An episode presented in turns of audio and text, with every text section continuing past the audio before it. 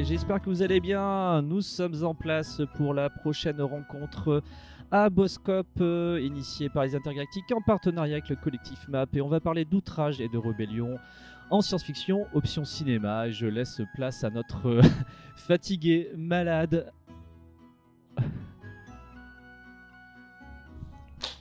Ah, Raphaël Colson. Euh, J'ai rien préparé là, je vous dirais que je suis un peu dans un sale état. Donc ce qu'on va faire d'abord, super cool, je vais vous laisser vous présenter. Et puis après on pourra attaquer des choses. Eh ben, merci beaucoup pour l'invitation. Euh, moi, du coup, c'est Lumi. J'ai une chaîne euh, de, qui parle de cinéma et de sciences sociales qui s'appelle Vidéodrome.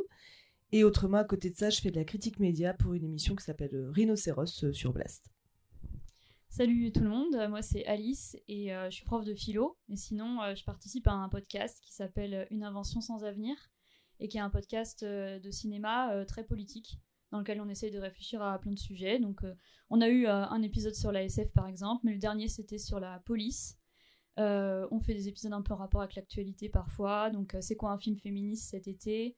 Et, et, voilà, on a eu plein d'invités super cool, notamment Lumi, deux fois, je crois. Très bonne émission. émission sur film en dictature, je crois, et sur, sur le festival de Cannes. Voilà. Ben, moi, c'est Benjamin. J'ai une chaîne YouTube avec Kat, euh, la petite voix qui s'appelle Bolchevik, qui est une chaîne de culture. Euh, on fait aussi des chroniques pour le journal L'Humanité, euh, tous les mois sur leur chaîne YouTube également. Et je suis auteur au Diable Vauvert d'un livre sur les méchants dans la pop culture, qui enfin, les méchants qui veulent changer le monde, qui s'appelle Le syndrome Magneto. Donc, qui veut commencer par faire sa petite définition ah, j'ai fait la bonne élève, j'ai réfléchi un peu et en plus en philo on aime bien définir les termes donc j'ai un peu réfléchi à cette euh, la notion d'outrage elle n'est pas si courante que ça en fait. C'est pas un terme euh, si évident. Euh, je me suis dit déjà que pour qu'il y ait outrage il faut qu'il y ait quelque chose à outrager et que du coup c'était quand même un, terme qui enfin qui laissait penser qu'il allait avoir un rapport de domination quelque part et que souvent les personnes outragées c'était plutôt des personnes dominantes des personnes qui avaient un statut social élevé une fonction par exemple les personnes qu'on outrage ça peut être un, juge euh, ou, la police ou, euh, quelqu'un, un, homme ou une femme politique. Et euh, puis il y a le cas un peu particulier quand on outrage une femme ou sa réputation. Alors là, c'est pas une personne dominante, mais c'est quelqu'un qu'on estime avoir un certain statut qu'il faut qu'il faudrait pas outrager. Et du coup, bah, s'il y a outrage, il y a rébellion parce qu'il y a un rapport social de domination entre, entre deux classes forcément. Et ce qui est intéressant, c'est que le terme outrage, il est quand même peut-être plutôt individuel, et la rébellion, peut-être que c'est quelque chose de plutôt collectif. On verra après dans les exemples euh, de cinéma qu'on peut trouver, voir qu'il y a peut-être un peu une opposition entre, euh, entre des rébellions plutôt individuelles et plutôt collectives. Mais déjà, je trouve qu'il y a un rapport euh, intéressant entre les deux termes. oui, moi j'étais en, train de réfléchir si tu as un truc à dire avant, vas-y. Non, bah oui, non, non, je trouve que c'est très intéressant. C'est vrai qu'on le terme de rébellion, ça peut être euh, effectivement quelque chose d'individuel ou de, ou de collectif. Et euh, c'est pas rébellion, c'est pas non plus euh, révolution, mm. mais c'est vrai que faut que faut qu'effectivement faut qu'il y ait un, contexte très particulier. où après ça peut peut-être aussi se passer. alors moi j'ai moins préparé donc j'imagine. ça peut peut-être aussi on peut peut-être aussi parler de de rébellion de, de, un individu dans sa quête lui-même euh, qui va vouloir se sortir peut-être un petit peu de, d'un cadre autoritaire, etc. Enfin, ça peut être un rébellion, par exemple, au sein, d'un couple, pas forcément ce qu'on imagine, euh, effectivement, des, des révoltes urbaines, etc. Mais ça peut aussi, ça peut être à, différentes échelles, en fait. Donc c'est vrai que c'est un thème qui est, qui est large. Et, euh, bah, Moi, ce qui m'intéressait, justement, c'est pour ça que j'ai posé la question dès le départ.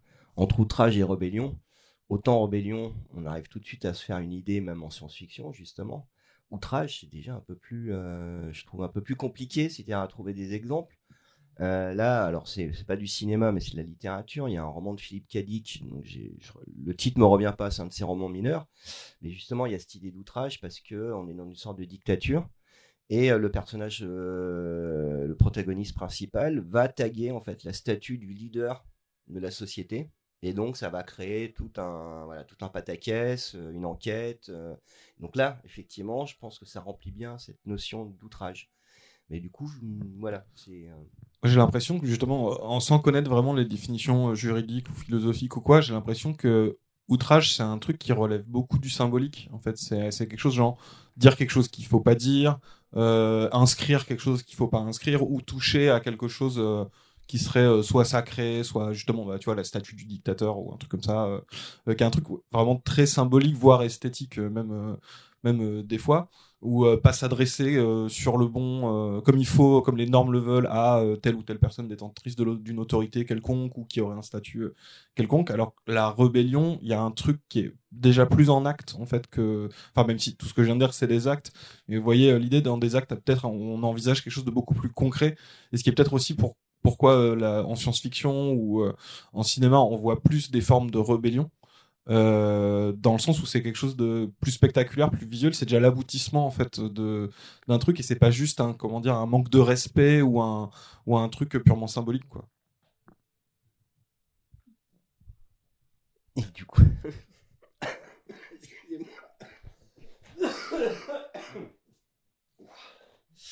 Euh, l'animateur en mode ouais, ça va être un peu dur.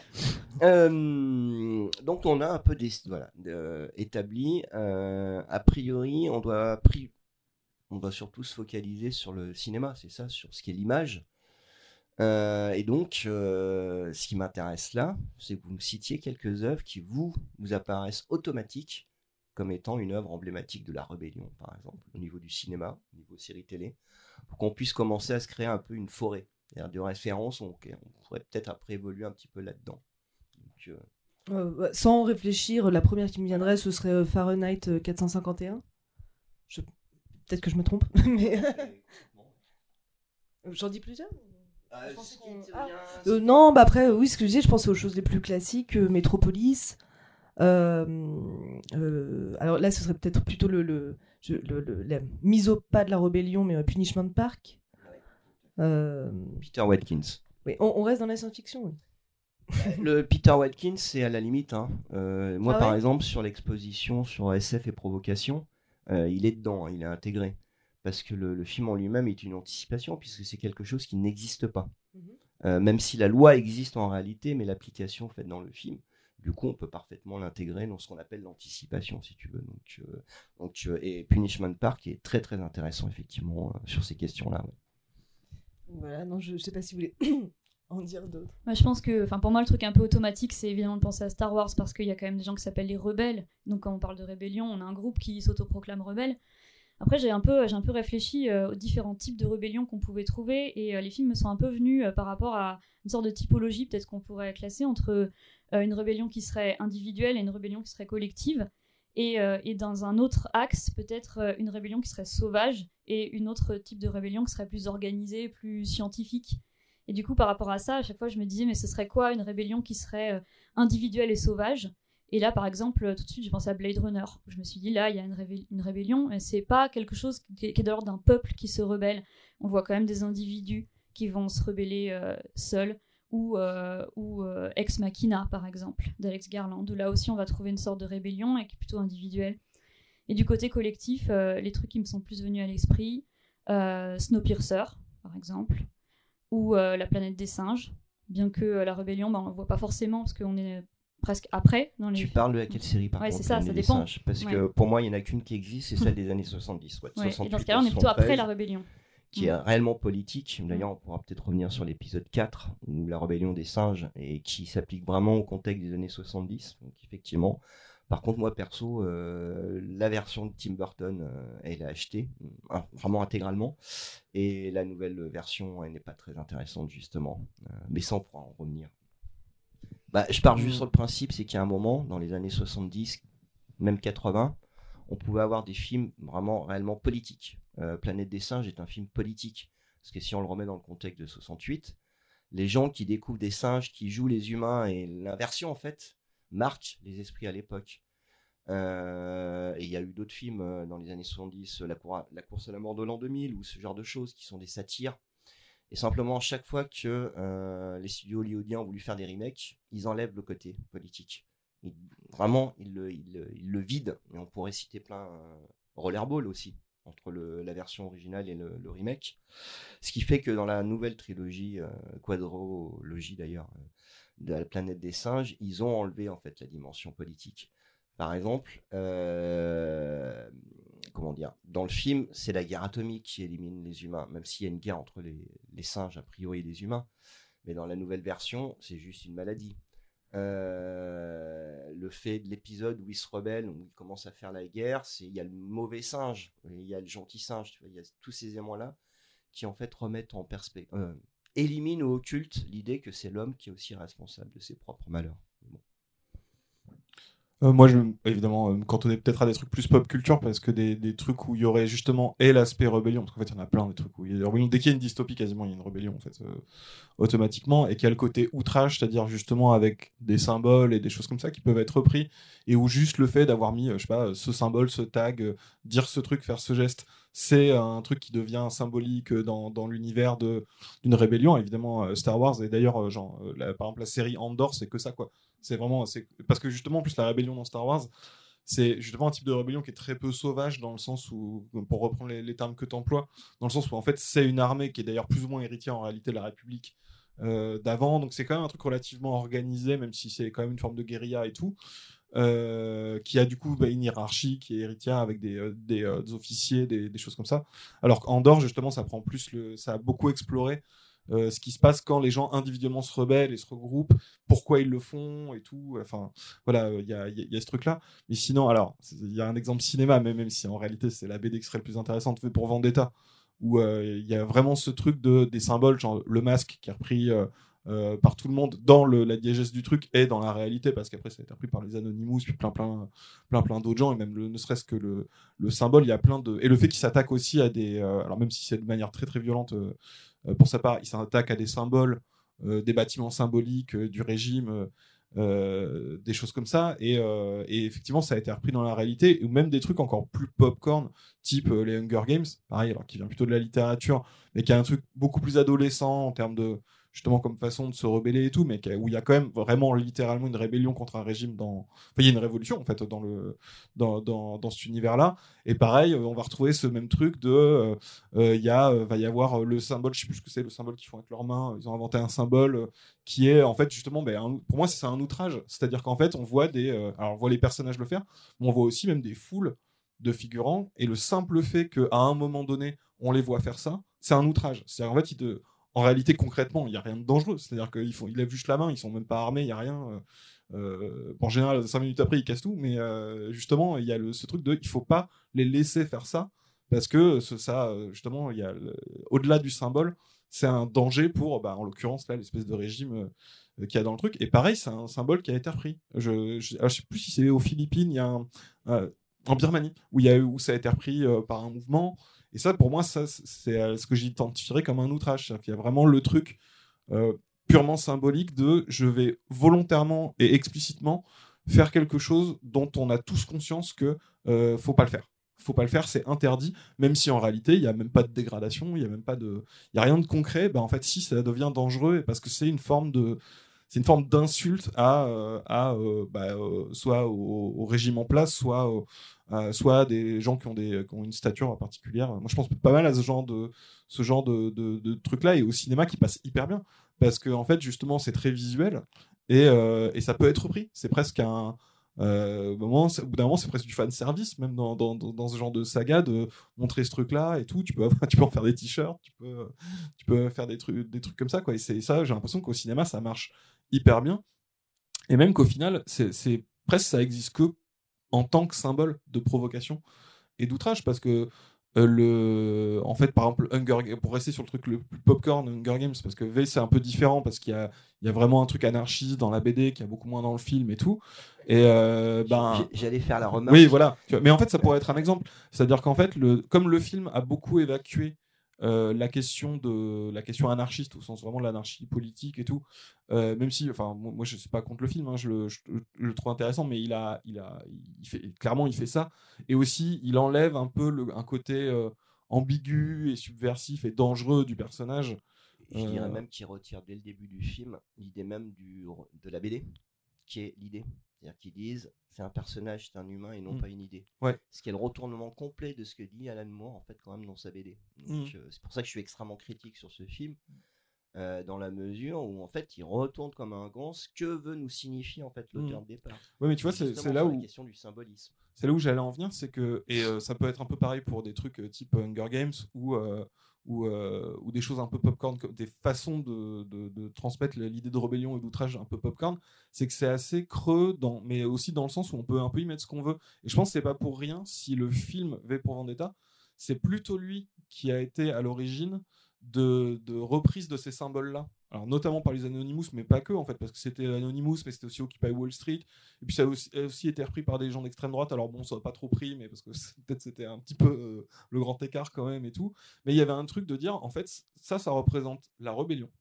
Ça, ça représente un, c'est un symbole euh, justement de provocation et de trucs comme ça, quel que soit ce que tu mettes derrière, en fait. Et, euh, et je pense que c'est aussi ça qui fait que c'est très vide et en même temps que c'est vachement repris parce que les gens peuvent se dire, euh, voilà, bah, ils ont vu Hunger Games et dans Hunger Games, il y a une espèce de dictature un peu, euh, un peu euh, 1984, un peu comme ça, un peu classique, avec une espèce de figure de dictateur qui a des thématiques, mais qui est quand même assez euh, généraliste, quoi. Et tu peux le caler sur tout ce que tu veux. En fait, tu peux le caler sur tout ce que tu veux et ça peut être vachement euh, repris parce que c'est l'outrage pour l'outrage. Ça symbolise juste l'outrage contre les autorités, quoi. Ouais, on aurait la forme de la rébellion, mais sans le contenu. Et du coup, euh, bah, c'est aussi peut-être un peu la porte ouverte à des interprétations peut-être plus complotistes. euh, juste, euh, on, a, euh, on a une hiérarchie, on a des, des dominants qui contrôlent et des dominés, et du coup, euh, qui on va considérer comme dominant, et du coup, c'est pas forcément politisé. Et c'est vrai que c'est pour ça que c'est vachement repris. Mais après, les gens y mettent quelque chose, euh, tu vois, euh, Oui, dedans, ça, quoi. ça peut Mais, être un euh, truc politique et, et très engagé, comme euh, autre chose de plus schématique et un peu manichéen. il y a- Et est-ce pardon, que- euh, je- je- je- non, j'ai une question. alors, du coup, je vous l'adresse plutôt à vous parce que pour le coup, moi, je connais pas très bien euh, Hunger Games, mais je crois que j'avais lu là-dessus. euh, il me semble, je ne veux pas dire de bêtises, mais que souvent dans certaines, euh, certains films qui sont des dystopies, en fait, euh, le retour à la normale, c'est-à-dire euh, à notre système d'aujourd'hui, euh, capitaliste, néolibéral, etc., en fait, finalement, c'est le happy end. Et que euh, et qu'il y a ce, ce, ce côté de, on imagine quelque chose d'encore plus terrible, d'encore plus euh, euh, affreux, etc. Enfin, bah, d'ailleurs, c'est- même, Alors- même le point 1984, etc. Et que et qu'il y a certains films comme ça qui, à la, à la fin, une sorte de retour à la normale et finalement, bah, notre monde de maintenant qui, bah, qui est finalement le monde idéal, alors qu'on sait très bien que que nous-mêmes on, on Eh ben, pas t'as, forcément. t'as un exemple pile poil. Alors, les gens pourraient, et c'était une question, bah, du coup, je vais, la- je vais vous la poser aussi. Oui, maintenant, c'est D'un point de vue par rapport au cinéma et en particulier cinéma hollywoodien, parce que par exemple des films comme Snowpiercer, production coréenne, tu mets vraiment à part. Mais la production hollywoodienne se caractérise par le fait justement de rendre apolitique toute, révo- toute rébellion mise en scène. Et le meilleur exemple, je pense, c'est peut-être Elysium de Bandcamp, euh, où justement la Terre est complètement dévastée écologiquement. Les riches sont réfugiés dans une station spatiale où ils ont tout ce qu'il faut comme, euh, comme besoin, être tranquille. Et on va suivre en fait la révolte d'un personnage qui part dans l'espace, mais il part pas pour renverser le système. Il part juste pour sauver. euh, alors c'est sa sœur ou une gamine qu'il connaît, qui est malade et qui veut aller dans la station pour avoir accès aux machines qui guérissent. Et qu'au final, quand il arrive là-bas et qu'il ré- réalise sa mission, il n'a pas le but du jeu de renverser le système. Simplement, le discours qui est tenu dans le scénario, c'est ah mais le système il est bon. Simplement, c'était des méchantes personnes qui avaient pris le contrôle du système. Bah, c'est ce qu'on disait euh, un petit peu euh, avec Alice. euh, juste avant, on, on a vite fait le- le- les films de super-héros. Souvent, on dit ça aussi, que les super-héros, en fait, sont là pour que l'ordre établi soit bien gardé. Et, oui, bah oui. Et donc du coup Under Game, alors Under Game, autre aspect qu'on a, alors il y a d'autres films et je, ça me revient pas tout de suite, mais euh, Hunger Game c'est typique aussi, c'est-à-dire que la rébellion qui renverse le système établi est tout aussi pourrie en fait que le système précédent. Euh, et ça c'est un schéma qu'on retrouve dans beaucoup beaucoup d'œuvres euh, américaines, états-uniennes, qui est le fait que les rebelles sont tout, tout aussi méchants en fait que les euh, que les prédécesseurs et qu'en fait le fait de renverser le système amènera à un nouveau système. Et le, Et le- d'ailleurs, le c'est leader pas- de la rébellion qui lui-même devient une forme de, de dictateur, Voilà. etc., qui finit par s'enivrer de, du pouvoir après avoir eu des, des beaux idéaux. C'est vrai que ça aussi, c'est un- une figure de, rebelle qu'on voit souvent. Ouais, mais ça, c'est en plus, c'est un. parce que bon, voilà, moi j'en parle dans, le syndrome Magneto, mais c'est le truc de la pente du totalitarisme. C'est-à-dire que, en fait, le. euh, comment dire C'est pas juste lié à l'imaginaire, ça, c'est lié au, dialogue entre l'imaginaire et euh, la culture de manière générale et, comment on voit les choses. C'est-à-dire qu'il y a le. le en fait, il y a le XXe siècle qui est passé par là. Et en fait, ce qui est beaucoup resté, et surtout depuis qu'on a développé beaucoup cette idée des totalitarismes, où ça serait un truc justement de parce qu'il y a eu euh, il y eu les régimes euh, du bloc de l'est il y a eu le nazisme il y a eu le fascisme il y a des trucs comme ça. Et en fait il y beaucoup on a gardé beaucoup cette idée qu'il y a justement une peur des changements euh, brutaux. Et l'idée qu'en fait bah, justement le truc dystopique il vient il est produit de la révolution.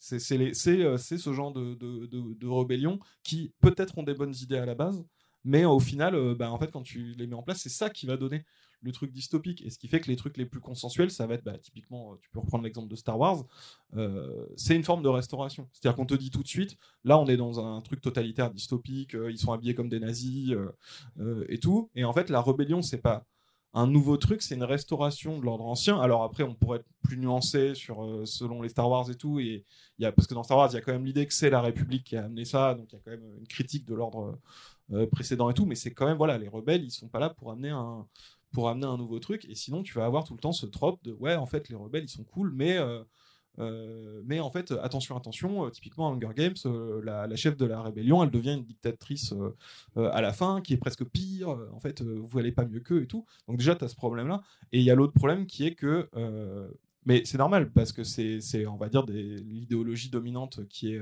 qui est comme ça. Et du coup, sur là, on parle comme de trucs euh, qui sont assez mainstream quand même. Les exemples qu'on prend, c'est des trucs assez grand public et tout, donc sont qui touchent un peu quand même à, l'idéologie euh, dominante, qui sont qui doivent pas être trop trop clivants, bah, tu auras toujours ce truc qui est que euh, si tu poses justement un univers dystopique, c'est-à-dire un univers qui est pas le nôtre, ou alors qui est une version très très très exagérée du nôtre, mais en gros qui est, qui est le truc sur lequel on veut pas aller, on veut pas avoir, on veut pas aller dans cette société-là, par rapport à notre société à nous, euh, là, tu vas pouvoir faire accepter des niveaux de rébellion, euh, tu vois, bah, Star Wars, en fait, ils font la c'est une guerre civile, quoi. C'est un, voilà, c'est un truc énorme, etc. Et c'est totalement toléré. Ou alors, euh, je sais pas, les gens qui, euh, des, images d'émeutes, de trucs comme ça et tout, ça passe dans une dystopie. Parce que c'est euh, un monde qui n'existe pas et qui est exactement ce qu'on veut éviter.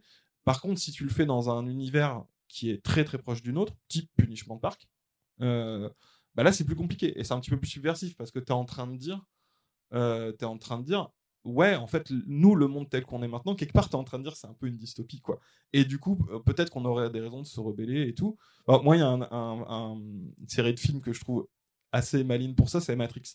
Parce que Matrix, ce qui se passe dans le film, c'est qu'on t'expose complètement une dystopie. Genre, c'est le pire truc. Genre, c'est vraiment, on est dans des cocons, c'est horrible. Genre, même 1984, c'est, facile à côté, quoi. C'est vraiment là, c'est, tout paraît vraiment affreux, quoi, quand tu vois les images du, du réel dans le truc. Donc, en fait, bon, bah, euh, les personnages dans Matrix, ils peuvent euh, se battre avec les machines, euh, ils peuvent se battre, les programmes, ils sont très méchants quand ils attaquent, même si après c'est complexifié par la suite. Mais les agents, c'est vraiment, ils représentent l'autorité et ils sont méchants, quoi, dans le truc. Mais ça passe parce qu'en fait, on dit, vraiment, c'est le pire futur possible, horrible. Sauf que ce qui est très, très malin dans Matrix, c'est que la matrice, c'est notre monde. Et, euh, et du coup, il y, a- un jeu qui est très très malin là-dessus, c'est qu'il y a une façon de, la façon de représenter le monde tel qu'il est euh, maintenant. C'est, euh, en gros, le propos, c'est de dire, ouais, ça c'est le monde tel qu'on le connaît. Et en fait, on se rend pas compte à quel point il est dystopique, en fait. Et du coup, ça justifie tout un tas de trucs. Et ça dépasse un petit peu plus ce trope justement de attention à la rébellion ou, ou des trucs comme ça que tu peux avoir même en post-apo. Parce que je pensais à, par exemple, The Last of Us. Euh, les jeux, et c'est valable pour les jeux, et c'est valable pas mal pour la série aussi, où il y a les Lucioles qui, pareil, qui est une rébellion. Et il y a vraiment ce discours de euh, Ah, la rébellion, quand même, ils sont cool parce que manifestement, les autorités sont méchantes. Il y a quand même consensus un peu sur le fait qu'ils ils sont pas très très sympas. Mais la rébellion, tu vois plein de personnages en fait qui sont qui vont trop loin, qui sont horribles euh, et tout, et même des fois de manière hyper caricaturale. C'est vraiment les, ces gens, c'est vraiment des brutes euh, et tout. Et genre, il y a, il y a quand même ce trope, euh, il y a quand même ce trope dedans. Et ce que pourquoi je prends, je, pardon, je termine mon tunnel là-dessus, euh, c'est qu'il y a un truc dans la série The Last of Us que j'ai trouvé super drôle, c'est qu'ils font complètement ce truc-là. Et par contre, c'est une série post-apo où, on, où il pose quand même la question de. C'est pas le monde d'avant qu'on essaie de refaire et qui est montré de manière positive dans, dans la série. Il y a notamment bon, la blague qui euh, m'a fait rire euh, à titre personnel pour des raisons assez évidentes. C'est qu'à un moment donné, il y, a un- y a un personnage qui dit, euh, euh, qui dit Ah, mais en fait, ce que vous faites là, c'est du communisme. Et, le, et son frère qui lui dit Non, mais trop pas. Genre, c'est n'importe quoi, du communisme et tout. Et t'as la chef du village qui fait si, si, mec, qui sa meuf en plus, je crois qu'il lui dit, mais si, bah, bien sûr que si, c'est de ouf. Et le mec réalise, en fait, Ah ouais, ouais, d'accord, ok. Mais parce qu'ils l'avaient pas perçu comme ça, que ce qu'ils sont en train de reconstruire, c'est autre chose en fait. Ils sont pas en train de reproduire les erreurs euh, qu'ils faisaient avant. Et alors là, bon, c'est pas de la rébellion, on les voit pas euh, casser des trucs ou se battre et tout. Je crois que c'est même pas des lucioles, les ces personnages-là. Euh, enfin, c'est pas des rebelles, les rebelles armés sanglants, horribles du du truc. Mais en fait, ils sont en train de créer, ils sont en train de recréer autre chose, quoi. C'est une forme de rébellion qui est beaucoup plus fine et qui est, qui est beaucoup plus positive. C'est assez marrant. Voilà, pardon, je termine là-dessus. Ouais, je voulais bien euh, rebondir sur Matrix aussi. Je trouve que euh, c'est, euh, c'est vraiment des films intelligents et qui inversent pas mal de choses. Et ce qui les inverse aussi, c'est, le fait de. c'est la, sauvagerie de, des rebelles. En fait, c'est vrai que dans beaucoup de films, ceux qui se rebellent, souvent, c'est des, non, des non-humains, des, des robots, des machines. et, et là, c'est pas le cas. Les machines, justement, c'est l'ordre établi. c'est là où est le pouvoir dominant. Et euh, la rébellion, au contraire, elle est, elle est rationnelle, c'est-à-dire que c'est eux qui sont du côté de comment est-ce qu'on va pouvoir reprendre le dessus, réinverser et, construire quelque chose. Et euh, alors que d'habitude, le, déferlement de, violence, il se trouve plutôt euh, du côté des rebelles. Donc là, je trouve que c'est pas mal aussi.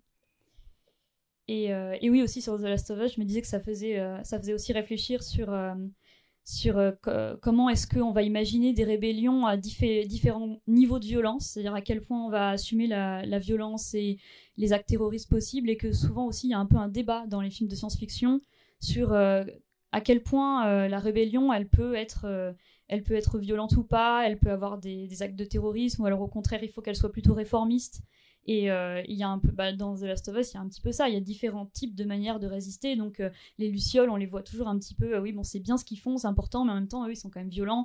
On n'est quand même pas complètement dans le même camp qu'eux. Est-ce que vraiment il faut collaborer? Et je trouve que c'est un débat qui est super bien représenté dans la série The Expense. Donc adaptation de série de livres et, et, je trouve une plutôt une bonne adaptation en série, dans lequel on a là pour le coup une rébellion de, euh, de l'Alliance des planètes extérieures, je sais pas comment ça s'appelle, OPA, je la crois. La belt, je crois. Le... ouais, la ceinture. Enfin, c'est, en tout cas, c'est des gens qui sont exploités pour, euh, pour leurs ressources et euh, qui sont exploités d'un côté par la Terre et par Mars. Et il y a un peu un débat, il y a différents leaders révolutionnaires dans ce groupe, ceux qui sont vraiment un peu présentés par la série par, comme des méchants parce que c'est des terroristes et qu'ils sont prêts à faire des, actions euh, vraiment extrêmes. Et puis d'autres qui sont euh, qui sont un petit peu entre deux, euh, qui, cautionnent, qui s'allient de temps en temps, mais pas tout le temps. Et puis le héros qui lui est plutôt réformiste, rationnel, mesuré. Et du coup, je trouve c'est intéressant aussi de voir ces espèces de débats sur sur les modes d'action de la rébellion et à quel point c'est la, violence est nécessaire pour faire bouger les lignes dans un mouvement de révolution ou d'émancipation. Non, c'est vrai que la question de la légitimité de la violence, c'est probablement un, des genres qui la pose le, plus et euh, finalement qui arrive à, montrer. Euh, on disait aussi quand on, part souvent d'un personnage, c'est ce qui est compliqué avec la fiction. Euh, c'est qu'on ne peut pas forcément montrer un collectif, on ne peut pas forcément montrer un mouvement collectif. souvent, on suit un personnage et comment au début il est bien inséré dans sa petite vie, etc. Donc ce qu'on disait, 1984, Fahrenheit, etc. et comment il va, même Truman Show, et comment euh, petit à petit, en fait, il va commencer à prendre conscience que euh, bah, le système dans lequel il est, il est enfermé dans quelque chose, etc. Et tout le cheminement qu'il va faire lui, euh, je disais, bon, ça n'a absolument rien à voir avec la science-fiction, mais si on parle de, cinéma, de, culture populaire, c'est ce que faisait beaucoup le, western italien, le western Zapata, dans les années 60, où on part d'un héros, enfin d'un paysan qui n'en a rien à faire de la révolution, et puis on va le suivre, on va voir qu'il va se mettre de plus en plus à, réfléchir. En fait, c'est tout le chemin aussi que font ces personnages dans leur tête, comment ils arrivent à s'émanciper. Très souvent, euh, bah, parce qu'il y a d'autres personnes aussi qui vont leur, euh, leur montrer, euh, les aider en fait à s'émanciper. Et d'ailleurs, c'est vrai que c'est souvent des hommes, souvent des hommes blancs finalement qui, qui, se rendent compte qu'ils sont oppressés et et puis qui finalement réalisent en fait à un moment donné, on les suit dans ce cheminement de, de se rendre compte que tiens, il faut, il faut faire la révolution. Et ça passera par le collectif, alors souvent, ce personnage devient quand même leader, parce qu'il faut pas déconner, mais, euh, mais on est finalement un peu obligé par le cinéma de, de passer par un personnage, et donc euh, ça reste très individualiste, et euh, tout son, voilà, tout son, sa façon de, de, s'épanouir politiquement, etc. Et ce qui n'empêche que c'est très intéressant, mais, mais c'est un peu peut-être le, le, ça empêche de voir les luttes comme des choses plus ancrées dans, dans oui, tout ce côté de, solidarité, d'apprentissage de, commun, etc. Et euh, pardon, j'avais un exemple en tête, mais ça m'est sorti de la tête, donc vas-y, ça me revient. Non, mais c'est vrai, et je trouve que ce que tu dis sur c'est souvent un homme blanc, c'est intéressant parce que dans The Expanse, c'est vraiment ça. C'est-à-dire le côté révolutionnaire plus violent, il est incarné par un homme racisé, je dirais, peut-être d'origine arabe, enfin, c'est pas forcément clair. Et, puis à côté, on a le héros blanc qui vient expliquer que non, quand même, faut discuter avec, avec les différents diplomates. Et, et c'est vrai que sur le côté individualiste, je suis complètement d'accord que la SF a tendance un peu à individualiser les choses, c'est-à-dire euh, à nous présenter euh, des héros euh, qu'on va suivre, alors que derrière, peut-être, effectivement, il y a une rébellion, il y a des gens qui s'organisent, mais on les voit pas. Et c'est typiquement le cas dans Star Wars, où on nous parle tout le temps de la rébellion, et on voit pas beaucoup la rébellion, on voit les, les deux, trois héros qui vont être le visage de ça. Et c'est vrai que c'est que dans Andorre qu'on va voir un peu plus des gens plus multiples et plus nombreux qui s'organisent et on voit différentes façons d'organiser une rébellion en sous-main.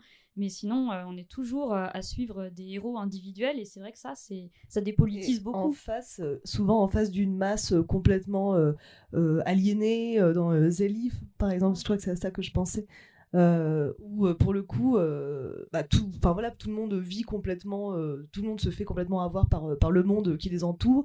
Et donc il y a le, côté où voilà, il va y avoir une petite poignée en fait de, de rebelles et euh, mais qui sont pas forcément avec la masse, qui, enfin, qui sont pas forcément pour, pour aider tout le monde à s'émanciper, qui, qui vont plutôt voir le reste de la population aussi comme euh, bon, des personnes qui sont euh, dans ce système-là. nous, on essaie de leur sauver la peau, mais ces ingrats, ils, ils sont pas forcément. c'est vrai. Et si on réfléchit à quelles sont les images de la masse, des masses qu'on a dans les films de science-fiction, c'est quand même globalement des masses de méchants, c'est des masses de monstres, c'est des masses de robots c'est les clones dans Star Wars, c'est je sais pas, des extraterrestres, des insectes, les on n'a pas une masse euh, politisée, euh, active, qui se rebelle euh, à l'écran. Enfin, j'ai vraiment réfléchi à, avoir des espèces d'images en tête de, de masses qui se rebellent en, science-fiction, et j'en ai pas.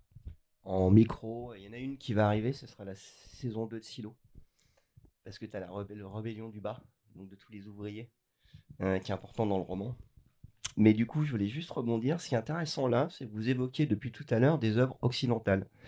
Sortons justement de toute forme d'ethnocentrisme et allons voir justement des œuvres qui sont non occidentales, non américaines. Parce que là, vous citez effectivement, quand vous parlez de l'archétype de, de la rébellion, l'archétype du personnage, on renvoie systématiquement en fait à une grille de lecture qui est occidentale, qui est hollywoodienne. Donc, alors prenons un exemple, hein, le, le, plus évident, c'est Snowpiercer. Qu'est-ce que vous en pensez? Qu'est-ce qui peut amener justement Quelle est la petite nuance par rapport à une œuvre occidentale? Sachant qu'ils ont adapté ce film, alors qui est une bande dessinée française au départ, hein, adapté en film coréen, qui a été adapté en série télé américaine et qui a été un total naufrage. Parce que justement, ce qui a été amené à l'époque, c'est que les scénaristes états-uniens ne savent pas écrire sur la lutte des classes, parce que ce n'est pas un élément dans leur culture. Qui fait que donc ils sont complètement mis à côté, ils ont essayé de corriger le tir, mais c'est pas quelque chose qui est instinctif. Qu'est-ce que vous en pensez? En fait, moi depuis tout à l'heure, ça me fait aussi penser à un truc, c'est que justement la, démarche hollywoodienne du fait de, en fait, justement se baser sur des héros, euh, qui éventuellement, il y a quand même des masses qui suivent le héros, quoi, qui peuvent être des masses gentilles, euh, mais qui restent des masses en fait comme ça. C'est en fait c'est le même débat qu'il y a eu chez euh, pour contrer ça, qui était en gros le, truc soviétique du début, du cinéma soviétique du début. Alors je vais un tout petit peu moins à l'est, mais mais en vrai c'est intéressant parce qu'il y a une vraie tentative de penser ça et de dire c'est pas comme ça qu'on fait. Et les trucs à la Eisenstein et tout qui sont alors bon c'est pas de la science-fiction mais euh, c'est des, trucs de qui montrent une révolution, qui montrent une rébellion. Et en fait le, délire c'était euh, justement de faire euh, en essayant justement de calquer un truc un peu marxiste là-dessus pour parler de lutte des classes et tout, qui était de dire ben non en fait grâce au montage et et à comment on va faire les plans et tout, en fait, le, la révolution va montrer que c'est une foule mais que c'est une foule en individualisant les visages, les machins, et on va, on va les accumuler en fait comme ça pour montrer plein de personnages un peu comme ça iconiques et tout, qui sont pas forcément euh, euh, héroïsés au sens où ils n'ont pas d'arc narratif forcément au sens hollywoodien du terme. Et, euh, et en fait, pour, pour dire, ben, en fait, non, justement, c'est le, un seul héros, le peuple, comme on dit, le, ce truc d'avoir, en fait, qui a été vraiment théorisé à fond par les soviétiques et qui, je pense aussi, peut être critiqué aussi dans le sens où en fait, ça donne quand même un type de cinéma qui est super intéressant parce qu'il remet en cause complètement justement la méthode hollywoodienne. Et puis là pour le coup qui est fait par des gens qui voient à peu près ce que c'est faire une révolution euh, en tout cas dans les, dans les premières années ils sont voilà ils ont un petit peu ça dans dans, dans l'actualité quoi. Euh, et, et, en même temps qui donne un type de cinéma qui est peut-être aussi des fois un peu moins accessible, mais même il y avait des films d'Eisenstein où en fait le public russe euh, disait euh, bon, enfin, on comprend pas, c'est un peu bizarre, c'est un peu symbolique euh, et tout machin. Et, et du coup, en fait, je pense qu'on peut voir aussi d'autres façons de faire. Et, et justement, il y a par exemple, il y a une autre solution pour moi, c'est les, les, choses plus chorales. Tu vois, où en fait, en gros, tu vas avoir plein de personnages qui vont représenter, qui vont quand même être un peu héroïsés, c'est-à-dire qu'ils vont avoir des arcs narratifs et tout, mais qui vont représenter des aspects en fait de, de, de, tout ça. Je trouve que c'est un peu le cas dans Snowpiercer, d'ailleurs, justement, parce qu'en fait, les personnages ont. Alors, il y a un peu des leaders et tout, mais de toute façon, il y a toujours, y a, toujours des leaders, c'est aussi le cas dans la réalité, mais ils ont des motivations différentes. Euh, ils ont des espèces d'alliances de circonstances aussi qui sont hyper intéressantes. C'est un truc qu'on trouve dans qui fait qu'en dehors d'ailleurs, je trouve que c'est un peu en dehors du schéma habituel. C'est que euh, en fait, il y a ce côté un petit peu choral et euh, qui est pas juste ah le régime est méchant. Ouais, moi je trouve aussi let's go. Euh, et ils sont tous d'accord pour, euh, pour péter la gueule au régime parce que c'est un régime méchant. Là, y a, en fait, ils sont pas insatisfaits des mêmes choses et ça crée des, comment dire, des tensions dans le, dans le groupe. Et ça, je trouve ça beaucoup plus intéressant comme approche parce que du coup, ça veut dire qu'il y a peut-être des gens qui vont se trahir, qui vont pas être d'accord, qui vont être leader à un moment puis pas à un autre. Puis, bon, alors, je vais pas spoiler non plus, genre Snowpiercer, il y a aussi le, la fin en fait qui est quand même qui est là très très différente des schémas qu'on peut, euh, qu'on peut avoir d'habitude. Mais, euh, mais ça, c'est un truc justement qu'effectivement, il y a certains cinémas qui font quand même mieux que d'autres. Et euh, tu peux, voilà, sans spoiler Snowpiercer, je prends The Host du même réalisateur, bah, de Bong Joon-ho. Qu'est-ce qui va te poser la question de spoiler la fin de. Non, il, y a, quand même un truc, je pense que. non, mais juste la fin, en fait, il y a eu un gros débat là-dessus et qu'il y a juste une dimension métaphorique je sais pas. Mais... Moi, la, fin, euh, quand même, euh, me fait un peu euh, relativiser la, force politique de ce film parce que. Enfin, il y a une rébellion, mais comment, comment faire pour le dire sans spoiler C'est pas une vraie. On se rend compte, c'est pas une vraie rébellion, que tout ça est quand même organisé de l'extérieur. Et du coup, ça. Ça, relativise quand même la force de, ce collectif qui de, cette lutte des classes parce qu'on se rend compte que c'était d'une certaine manière manipulé sans vraiment vouloir dire comment. Non, non, elle est ça, ça, du coup, je, me suis dit, euh, c'est dommage, euh, on a une rébellion euh, d'un groupe de personnes, et puis en fait, c'était dans un autre but qui n'est pas vraiment un but politique.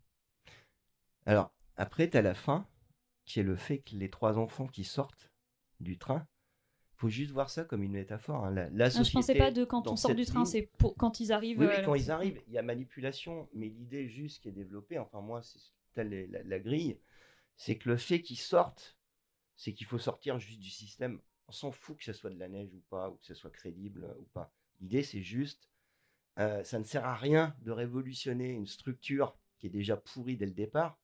Le, la vraie révolution, en fait, le vrai acte de rébellion, c'est juste de quitter en fait le, système. Et euh, donc la question du séparatisme, ce genre de choses. Euh, mais, qui en fait, moi je trouve que c'est quasiment la même, c'est le twist à la Matrix en fait. Et c'est vrai que je trouve intéressant euh, sur comment tu le présentes aussi, parce que justement il y a ce truc qui est le même truc que l'architecte dans Matrix en fait, globalement. C'est-à-dire quand ils arrivent à un point de rébellion, il y a au bout d'un moment un mec qui leur dit, bon désolé pour les spoilers hein, du coup, mais il y a en gros il y a un mec qui, qui, leur dit, qui est le détenteur de l'autorité euh, du truc qui est en place quoi, et qui leur dit ouais ben en fait, je sais bien que vous allez vous rebeller, et en fait tout ce que tu, ce qu'on va faire c'est on va relancer la machine on peut le résumer dans les deux cas à peu près euh, à ça. Alors dans Matrix, c'est l'idée que en fait les humains vous êtes chiants, euh, on essaie de vous euh, opprimer et en fait on se rend compte qu'on ne peut pas supprimer de rébellion, on en aura forcément. Donc ce qu'on va faire, c'est qu'on va la comment dire c'est pas juste la contrôler, c'est ouais, l'encadrer. C'est-à-dire, on va, on va dire dans quel périmètre ça peut être acceptable. vous avez manifestement besoin de ça, ce qui est un truc assez méta d'ailleurs, parce que c'est une façon de dire aussi bon, ben en fait, tu as des films ou des, euh, ou des œuvres ou des trucs comme ça qui vont te, donner ce sentiment de rébellion. Puis en fait, voilà, c'est de la rébellion un petit peu. Euh, euh, voilà, on te laisse un espace cathartique. En gros, tu vas faire ton truc et à la fin, ce qu'on va te demander de faire, c'est relance la machine, s'il te plaît. Et effectivement, dans les deux cas, il y a un refus. Que, et un refus qui implique que peut-être, en fait, tu, tu, en fait. En fait, si tu reprends pas la, machine, quand, quand Neo refuse et quand les gamins refusent, euh, dans, Snowpiercer, il y a ce truc de dire. Alors, ce qui fait que la fin de Snowpiercer, elle est un peu étrange aussi, du coup, parce que tu te dis merde. En fait, est-ce qu'ils viennent pas juste de, tout détruire en fait euh, en faisant ça? Mais ça pose la question justement de est-ce que tu vas en fait tu vas juste relancer la machine euh, et faire continuer le truc, ou est-ce que tu casses la machine? Et est-ce que c'est pas hyper dangereux de casser la machine? Alors Matrix, il donne un truc comme ça, continue après, il donne un truc plus plus positif et un peu moins ambigu dans le sens où ils arrivent à créer autre chose à la fin, ce qui est ce qui dans Snowpiercer est beaucoup plus ouvert et beaucoup plus soit métaphorique, soit en tout cas pas, pas explicité. Et t'as, et ouais, vachement ce truc-là. Et je trouve que c'est en fait c'est intéressant ce que tu dis, le truc de les Américains, ils savent pas faire de trucs, de trucs lutte de classe en fait. alors on pourrait trouver plein d'exemples de trucs très très bien lutte de classe qu'ils font, mais je suis un peu d'accord. Et effectivement, tu vois le cinéma de genre de Corée du Sud, c'est assez ouf, dont Snowpiercer, mais plein d'autres trucs. C'est que c'est même pas que eux ils savent faire, c'est que ils font que ça quoi. Genre c'est vraiment les trucs connus qui mais même les trucs les plus popcorn genre Squid Game ou quoi, c'est constant en fait. Genre vraiment ça les habite et du coup ils présentent pas du tout les choses de la même façon. Et j'allais prendre l'autre exemple de Bong Joon-ho qui est un film alors c'est un film de monstre, SF euh, on pourrait dire que c'est de la SF parce qu'il y a un monstre quoi, mais euh, The Host The Host, ce qui est génial, c'est qu'en fait, c'est juste un film de monstre. C'est genre, enfin voilà, on en a vu 15 000, euh, sauf que bon, c'est assez où le, monstre en plus, il est un peu pourri. c'est pas Godzilla, quoi. Il peut, il fait des dégâts, mais il est un peu naze, il sait pas trop ce qu'il fait, etc. Et tout. Et euh, ça, pourrait être un film hyper classique. Qu'est-ce qui est intéressant dans The Host C'est que c'est une des premières fois où, au lieu de voir ce qu'on voit tout le temps euh, comme truc un peu pourri, euh, c'est-à-dire les à l'américaine qu'ils ont fait 400 fois, c'est on va voir des Marines, des scientifiques, des gens en position de pouvoir qui vont voir comment on gère la crise, nanana, et tout, une dépendance des. Et, et même quand ils font des Godzilla, ils refont la même chose. C'est-à-dire qu'ils font Godzilla, ils font, on va suivre un Marines, genre le Godzilla de Gareth, euh, je sais plus, Gareth Edwards ou Evans, je sais plus, lequel, qui est, c'est exactement ça, quoi. C'est en fait, ils te font un, ouais, on va refaire un Godzilla, il va être super joli, etc. et tout. C'est quoi l'histoire? Bah, on va suivre des scientifiques et, euh, des, euh, et un Marines, super. Et dans The Host, on suit plein de gens de, bah, des classes pop coréennes, en fait. C'est-à-dire, on suit, c'est une famille. Alors, il y, a le, y a le vieux, le vieux qui tient sa petite euh, gargote euh, faire son truc. Son fils qui est un peu débile, euh, mais qui l'aide, qui est quand même bien intentionné. On voit la sœur qui est, qui est une sportive de haut niveau, qui essaie de s'en sortir comme ça. Le frère qui est un étudiant hyper politisé et hyper organisateur et tout, machin. Mais en fait, qui est chômeur parce qu'en fait, il n'y a plus de taf pour les gens qui ont des diplômes, des trucs comme ça. Et on voit tout ça. Et c'est eux qu'on voit confronter non seulement le monstre, mais en fait confronter le ben, l'armée, euh, la police, le, les scientifiques euh, et tout, qui sont normalement les héros dans les dans les trucs américains. Donc je suis assez d'accord pour dire que c'est en fait c'est chez Bala, ils sont super, c'est hyper intéressant de voir d'autres façons d'aborder ces trucs là quoi.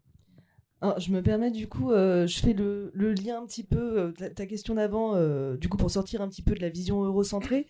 Et par exemple, le, et si on considère que les films de monstres, c'est des films de science-fiction, du coup on peut voir par exemple, c'est un peu ce que tu dis, les films en Amérique latine de genre et euh, on va dire science-fiction euh, un peu horreur quoi ça se passe quand même principalement euh, dans des petits cadres intimistes. Dans la famille dans un hôpital entre des, personnes entre souvent alors souvent par exemple il y a l'image du, patron vampire avec avec ses ouvriers etc et donc, qui est qui est un monstre. Après oui ça peut être de la science-fiction oui bien sûr finalement il y a aussi, il y a un film, je crois que ça s'appelle euh, Santa Carne, où euh, ça se passe en fait dans une famille euh, bourgeoise qui représente finalement une famille de colons, etc. donc, c'est colombien, il me semble. Et, et, où en fait, celle-là, c'est la rébellion vient des enfants, et c'est les enfants qui vont se rebeller par rapport à leur famille, donc dans un truc un petit peu horrifique, etc. voilà, ils deviennent plus ou moins monstrueux et tout ça, donc bon, là aussi on peut se demander, hein, rébellion monstrueuse, etc mais qui en même temps euh, euh, se sert pour dénoncer, que ce soit la bourgeoisie, que ce soit euh, les, colons, etc., les, les, grands patrons, les, grands, les grands propriétaires terriens, etc. Souvent, ça va y avoir la métaphore du monstre et la rébellion qui vient parfois même au sein de la même famille, ou alors en tout cas dans le même domaine, enfin qui reste effectivement, il n'y a pas euh, euh, la police qui arrive dans tous les sens. C'est une question de budget aussi. Hein. Peut-être que si demain l'Amérique latine avait euh, les moyens, il y aurait des extraterrestres dans tous les sens qui débarqueraient et les indigènes qui les buteraient tous. Mais en tout cas, pour l'instant, c'est vrai que les films qu'ils ont fait, plus science-fiction, horreur, etc., ça reste dans un cadre plus petit et des métaphores voilà dans des petits des, histoires plus plus plus proches en fait et je trouve que effectivement c'est très intéressant ça euh, moi, c'est très personnel, mais moi, ça me sort toujours un peu trop du film quand il y a trop trop de militaires, trop d'hélicoptères, trop de. Enfin, euh, j'arrive pas à m'identifier qu'au bout d'un moment, euh, même si parfois c'est hyper impressionnant, c'est sympa à voir au cinéma, mais, mais c'est vrai que c'est plus glaçant souvent, la science-fiction, même Ex Machina, il me semble que je l'ai vu à sa sortie, donc je crois que ça fait peut-être 10 ans. 2015 peut-être. Ouais, donc je me rappelle plus très bien, mais dans mon souvenir, tout se passe dans une maison, juste entre un homme et une machine. Bah, par exemple, c'est vrai que moi, c'est vrai que quelque chose qui va plus peut-être me parler qu'effectivement, euh, les, euh, même si après ça, peut rester tout aussi politique, ça peut dénoncer euh, les très grandes institutions, mais quand c'est plus proche, effectivement, comme The, The Host, etc., de, la, de la famille et du. Enfin, c'est plus. Ouais, et dans, dans la culture aussi en Asie, il y a la rébellion contre des entreprises. Parce que là, on a parlé beaucoup de rébellion contre des États ou des structures politiques, mais mais il y a ça aussi. Et, c'est vrai que là, dans Ex Machina, bon, c'est pas asiatique, mais il y a ce côté-là, on se rebelle contre, contre une entreprise. Et puis, dans, je sais pas, même dans le jeu vidéo, euh, Final Fantasy VII, finalement, c'est une rébellion aussi contre des entreprises qui, qui gouvernent toute la culture cyberpunk aussi. On va retrouver ça.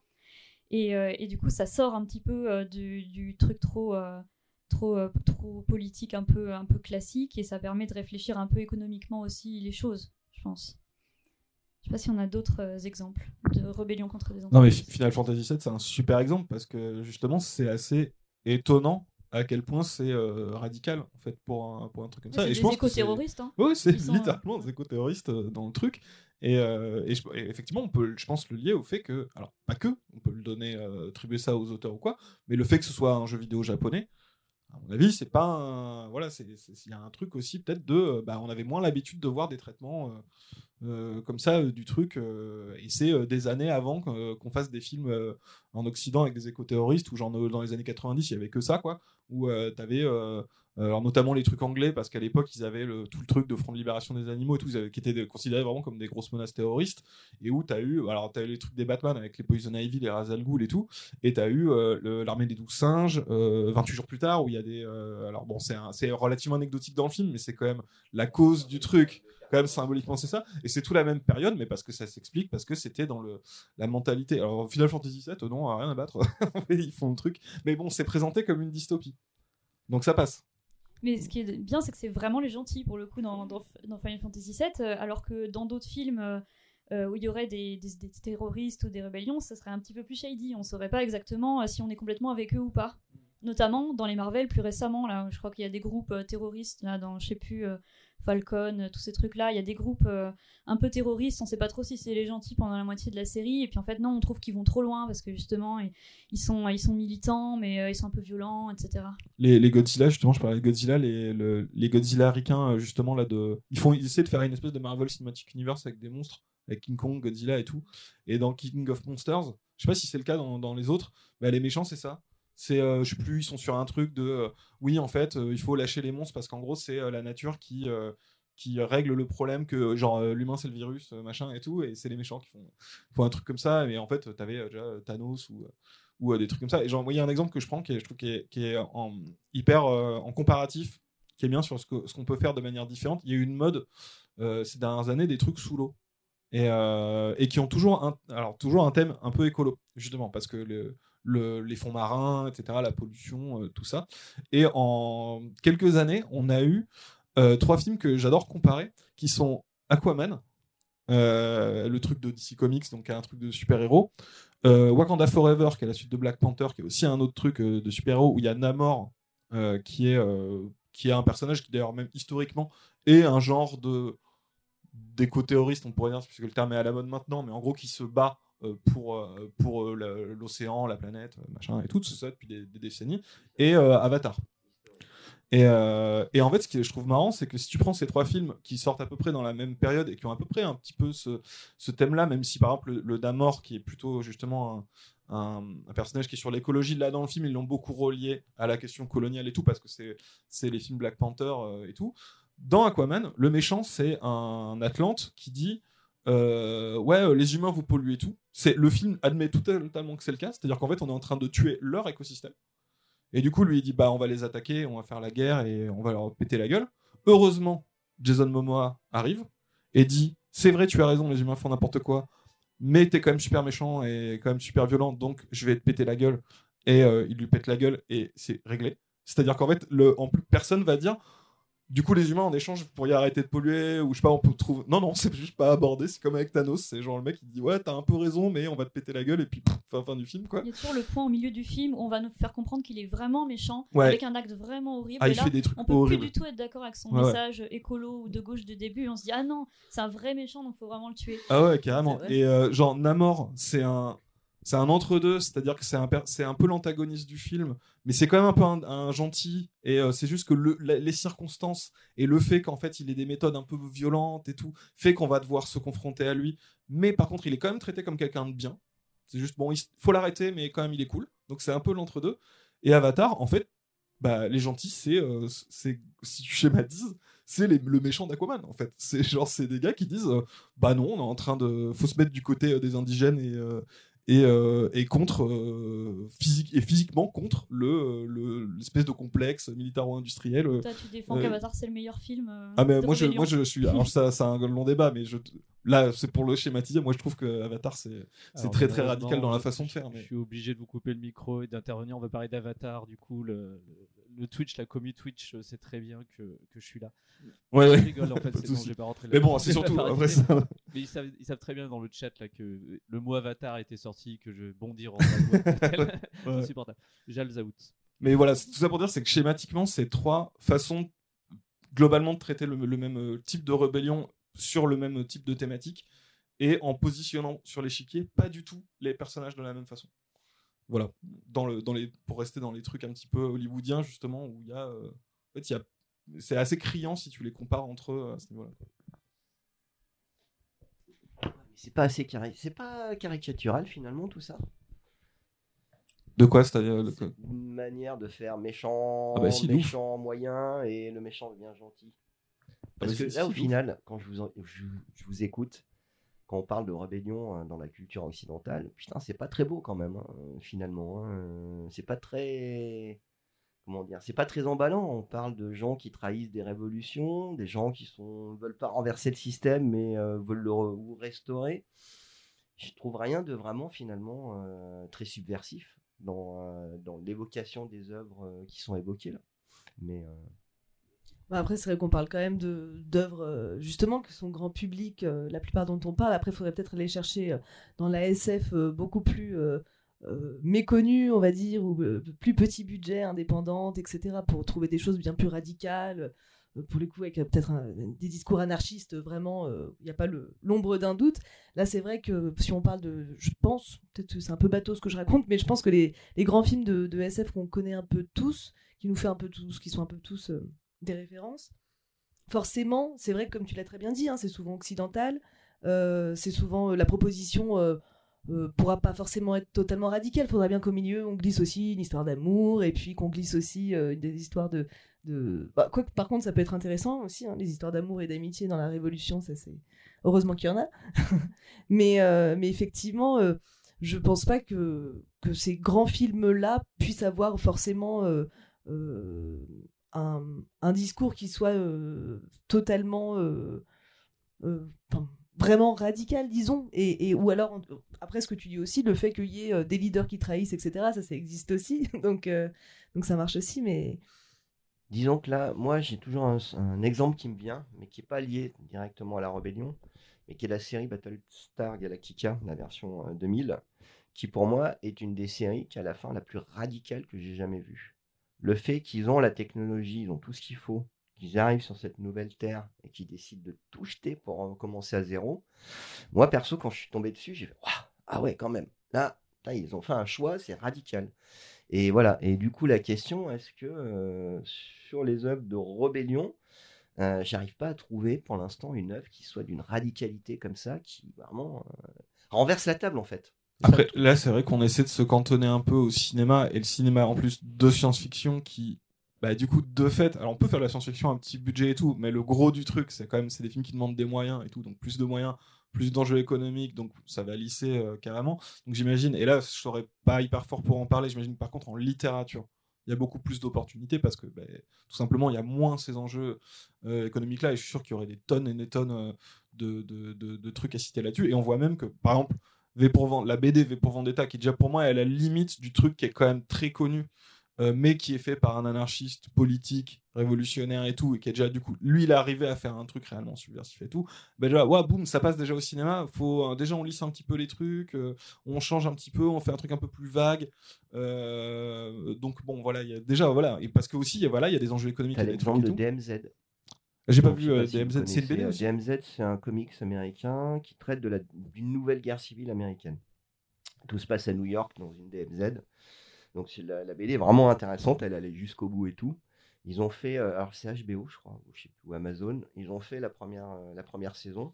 C'est une catastrophe. Ils ont tout réécrit, ils ont tout vidé en fait.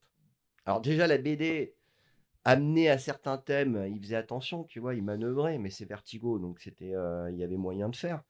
Mais, euh, mais là, la série en elle-même, ils ont élagué tout ce qui pouvait euh, être traité. Alors, c'est pas directement la rébellion, là, si on est sur la guerre civile, mais ça me permet toujours de rappeler que au milieu des années 2000, tu as une, deux séries qui sont sorties aux États-Unis. Il y a Flash Forward et euh, surtout Jericho. Et ce qui est intéressant, c'est que Jericho traite d'un complot intérieur avec une partie du gouvernement américain qui devient vraiment ultra fasciste et qui balance des tas de bombes atomiques sur plein de villes. Euh, ils ont tenu deux saisons. Donc même à la première, c'était déjà quasiment acté qu'ils voulaient pas, si tu veux, traiter de la question. Ils ont réussi à avoir sept épisodes ou huit. Là, ils ont pu balancer à- vraiment ce qu'ils voulaient dire là-dessus. Et après, la série a été euh, voilà, censurée. Et j'ai un, dou- un double exemple justement euh, sur le, en fait justement ce côté, euh, bah ouais, la SF forcément au cinéma, bah en fait tu vas te retrouver coincé avec, euh, bah faut justifier un budget, faut machin et tout. Et du coup à la limite tu vas le trouver plus dans de la SF un peu indé ou quoi. Et moi j'y pense forcément parce qu'on a fait une vidéo dessus il y a pas longtemps, mais il y a un truc par exemple qui me fait rire, c'est la série des films The Purge, qui sont des films de SF ou d'anticipation à très très euh, à budget très très faible, qui cartonnent de ouf à vocation euh, purement commerciale et tout. Là, pour le coup, Et, tout euh, le monde est méchant. euh. Comment? Là, pour le coup, il, tout le, le- le peuple méchant. euh, Ah non, méchant. justement, les, euh, non, Ah non, ouais au contraire, justement, dans la, ça, en fait, c'est assez étonnant. En fait, dans la saga, alors oui, les gens sont un peu méchants parce que le pitch, c'est il y a une j'ai souvenir euh, que des premiers, ouais, que j'avais ouais, beaucoup aimé, mais dans Donc la nature humaine est mauvaise, disons. Oui, c'est Non, ça. mais non, justement, en fait, ce qui est ouf, c'est que en fait, ils Ah oui, c'est expliquent que c'est complètement. qui, euh, euh, qui ouais, a- ouais. Déjà, c'est pas tout le monde ne réagit de la même façon à la purge, et c'est complètement orchestré. C'est-à-dire qu'en fait, on a poussé les gens et on les a un peu câblés pour que quand il y a la purge, c'est-à-dire le moment où tout le monde a le droit de faire ce qu'ils veulent, les gens s'entretuent. Et, euh, et au contraire, ça a produit des trucs de domination et tout. Et un truc qui est drôle, c'est que c'est des films un peu débiles. Genre, c'est euh, voilà, c'est un peu pour, c'est marrant, c'est high concept et tout euh, truc. Et en fait, c'est assez radical sur plein plein de trucs de manière assez étonnante. Et je pense c'est lié à deux choses. C'est lié au fait que comme il n'y a pas de gros enjeux en fait en termes de budget et tout, et que c'est des films un peu marrants, enfin un peu voilà, c'est un peu fun quand même dans le genre. Bah en fait, ils peuvent être un peu euh, exagérés en fait dire des trucs sans battre les couilles en fait. Ils peuvent dire des trucs un peu radicaux et tout. Et, euh, et surtout, c'est des films qui sont faits par des gens qui ont en tête, alors dans une version beaucoup plus euh, voilà d'exploitation, on va dire du truc. Le, en fait, un cinéma des années 70 de SF et du coup ils ont en tête Romero, Carpenter. Euh, Verhoeven peut-être tu vois des trucs ou les Mad Max ou des choses comme ça et du coup ils ont des images en gros ils ont un imaginaire des années 70 qui était beaucoup plus rebelle et révolutionnaire c'est pas pour dire que c'était mieux avant mais quand même il y avait un peu un délire comme ça. Et un truc tout bête tout à l'heure vous parliez du euh, du héros euh, souvent qui est un homme blanc. Enfin en gros qui est un héros un héros habituel de Hollywood euh, et tout machin. Mais il y, y aurait des contre-exemples et notamment il y y a un truc c'est beaucoup de leaders de rébellion dans dans un certain nombre de séries ou de films et tout. Alors dans les années 70 mais ça c'est resté maintenant parce que c'est une icône c'est ça va être un afro-américain euh, parce qu'en fait, ça, vient beaucoup du cinéma des années 70, qui est que sans que tu aies besoin de dire que, je sais pas, c'est une question de racisme ou un truc comme ça qui fait qu'il va se rebeller, tu le dis même pas forcément. En fait, c'est une icône. C'est en fait c'est le Black Panther. C'est aux États-Unis, c'est une figure révolutionnaire, le leader afro-américain qui est charismatique, qui est euh, qui est révolutionnaire, qui est machin. Et, euh, et tu l'as alors de manière un peu involontaire au début dans les films de Romero par exemple, où il y a toujours euh, cette, euh, cette figure-là de- depuis le premier film. Euh, t'as ça, par exemple, euh, The Purge, tu sens que ça ressemble beaucoup à par exemple, Wa- Warriors de Walter Hill, où il y a ce, personnage du leader euh, afro-américain, un peu à la Panthers euh, et tout machin. Et dans The Purge, par exemple, ou dans des films comme ça, ils reprennent cette figure. Et puis ils ont des bérets et des trucs comme ça. Mais c'est jamais. Ce, qui ce que je trouve fou, c'est que c'est purement de la représentation parce que, euh, en fait, c'est jamais dit à aucun moment que c'est euh, des Black Panthers ou qu'il y ait une quelconque, histoire de racisme là-dedans. C'est juste que ça marche à la simple représentation. C'est que c'est une figure rebelle qui s'est imposée euh, historiquement et puis euh, dans, dans, dans les imaginaires. Et par exemple, un truc tout bête, dans The Purge, il y a un personnage qui revient et tout, qui est dès le premier. Le, le personnage qui doit se planquer dans une maison parce qu'il est pourchassé par des gens qui veulent le tuer, c'est plus ou moins un SDF. Et c'est des bourgeois qui, justement, veulent le tuer parce que pour eux, il- sa vie, elle vaut rien et tout. C'est jamais dit qu'ils veulent le tuer parce qu'il est noir. Par contre, le fait que ce personnage-là soit noir, bah, ça, ça rajoute un truc et ça fait appel à tout un tas de trucs, surtout quand après, dans la série, tu vois les rebelles, il y a un groupe de rebelles qui sont, euh, qui sont euh, présentés comme plutôt des gentils, même si quand même ils sont un petit peu violents parce qu'ils utilisent la purge contre la purge, en gros, et qui sont totalement des Black Panthers en termes d'esthétique. Et il y a un truc qui me fait rire, je termine là-dessus sur euh, The Purge. Par exemple, il y, y, en a un, c'est Election Year, et c'est pendant l'élection. Et du coup, celui-là, en fait, il n'est pas hyper radical dans le sens où, en gros, l'idée, c'est il y a une candidate qui peut, pourrait gagner contre les méchants. Et euh, du coup, euh, faudrait, euh, si on la met au pouvoir, il n'y aura plus la purge et c'est bon. En fait, elle fait campagne que contre la purge d'ailleurs, c'est le seul sujet qu'ils ont dans, cet univers-là. Et du coup, elle est un peu pote avec les rebelles, mais des fois elle est obligée de les empêcher de faire des trucs violents. Elle leur dit non, arrêtez, faites pas ça, là vous, là vous dépassez les bornes, vous êtes, vous devenez comme eux, c'est pas bien, faites-moi élire et puis c'est bon. Et c'est ce qui se passe. Et ce qui est très drôle, c'est que ça a été fait avant l'élection de Trump. Et, euh, et en fait, dans la, ça se sent vachement parce qu'il y a ce côté de euh, ouais, bon, on va euh, résoudre ça, on peut résoudre les trucs par l'élection et tout. Et dans ceux d'après, ils en ont plus rien à foutre. C'est que, genre, les rebelles, c'est des gentils et c'est tout. Il n'y a plus d'histoire de on peut régler le problème par, par, par un truc électoral, par un truc de réforme ou quoi. Et c'est marrant de voir les dates en fait des films parce que ça change complètement aussi le niveau de radicalité en fait du, film qui, est, euh, qui peut se permettre beaucoup plus de trucs à un moment où ils sont là, bon, on s'en fout, euh, euh, vas-y, on, dit ce qu'on veut, c'est des petits films d'exploitation, voilà quoi. Du coup, juste en anecdote, saison 2, Rick et Morty, il y a un épisode qui renvoie la purge ah sur une planète et qui est génial et qui est radical, puisque une des filles de la planète pique des armes à Rick et Morty parce qu'elle veut renverser le système et qu'à la fin, donc il y a tous les bourgeois qui sont en train de faire un banquet en disant tous les autres ils sont en train de se massacrer. Donc il y a la fille qui arrive qui va tous les massacrer et elle propose à Rick bon allez vas-y. Il hésite puis finalement il dit non c'est quand même cool et là il se il massacre tout le monde dans la pièce. Donc euh, côté radical. Et il y a ça dans la série The Purge d'ailleurs il y a un truc un peu équivalent les domestiques euh, se rebellent contre les, euh, les, la, bourgeoisie qui est montrée comme étant responsable de la purge et n'étant pas touchée par elle parce qu'elle est capable de se protéger quoi. Voilà. On en est où? Est-ce que tout va bien? Est-ce que s'il y a des questions? Tout va bien, tout le monde est gentil. Euh, j'ai noté quelques petites remarques au fil de. On peut finir, reste 20 minutes. Et eh ben, information. Voilà, donc, euh, euh, j'ai noté quatre remarques. L'ex-tutor demande Je ne sais pas si le sujet ferme à la question du contenu des œuvres, mais la reprise par les communautés. Alors, forcément, c'est au, gré de la discussion.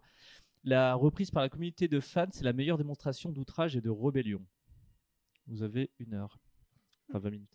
Euh, et sinon, bah, toujours Lex. Il y a pas mal de Lex. Est-ce qu'il n'y a, est a pas dans Matrix Résurrection, le 4, le témoignage encore plus méta, sans doute d'une rébellion d'une part du staff, réalisatrice en tête, jusque dans la production même du film? Euh, Kat, la petite voix, avait rebondi sur la question des JO, un commentaire qui avait été fait Disons euh, d'ailleurs dans le thème des prochaines inter, effectivement, en, avril prochain, visiblement les pauvres qui vont pas au JO et pas au cinéma, ils iront encore moins cet été à Paris parce que ça parle de fermer les salles de cinéma pendant le JO. Ça c'était en, lien, mais c'était en lien un commentaire qui a été posé. Crodagger euh, écrit La fin de Los Angeles 2013 m'avait marqué de ouf quand j'étais ado.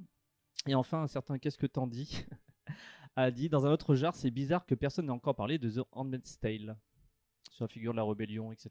Ouais, et d'ailleurs, on n'a pas beaucoup parlé de, de rébellion euh, de femmes. Et aussi, euh, au début, j'avais dit que l'outrage, ça peut être euh, l'outrage à une femme, et qu'un outrage, ça peut être un synonyme un peu poli pour dire viol aussi, parfois. Et, et que la SF représente quand même pas beaucoup ça. Et effectivement, je pense que The Handmaid's Tale, c'est vraiment le seul truc qui me vient à l'esprit quand je réfléchis à ça. Est-ce qu'il y a des rébellions de femmes vis-à-vis d'un ordre patriarcal dans la SF Très peu. Hein, peut-être que pour revenir à du gros classique, euh, Leia d'une certaine manière est outragée dans le premier Star Wars, enfin dans le 4.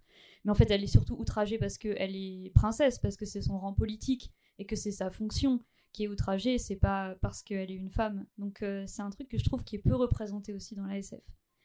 Euh, et, c'est vrai que euh, on se rend compte que là, on est obligé de chercher toujours des exemples qui sont un peu à la marge de la science-fiction depuis tout à l'heure. Peut-être. Euh, ah bah notez juste que l'héroïne dans la, bah, là encore, on revient toujours à une question ethnocentrée. Hein. En culture occidentale, l'héroïne, ça sera l'héroïne à la Barbarella d'un côté, ou tu vois ce genre de choses. si tu veux chercher des personnages plus intéressants féminins, faut aller chercher chez les asiatiques par exemple. Le personnage de Gum, parce qu'elle rentre en rébellion aussi à un moment ou à un autre contre son système est beaucoup plus intéressant, notamment le dernier arc qui se passe sur les guerres martiennes, qui est très intéressant sur le rapport de la guerre, de la rébellion, de la survie, ce genre de questions. Mais j'aurais tendance à dire que si tu veux chercher des personnages féminins plus forts, il faut sortir hein, quand même relativement du cadre occidental. Donc là, on est un peu dans un aveu d'échec de, la SF occidentale qui est un peu trop propre, qui est un peu trop. Euh, non, qui est super patriarcal et super machiste. Qui est patriarcal et machiste, et euh, aussi par rapport à ce qu'on disait tout à l'heure, qui est un peu peut-être aussi euh, fasciné par, par la technologie, par, par ses moyens, par, par quelque chose qui est, ouais, qui est de l'ordre de la technique et du coup qui est pas très organique et qui a du mal du coup à imaginer des, des gens, des, des, des masses de gens qui feraient des trucs ensemble.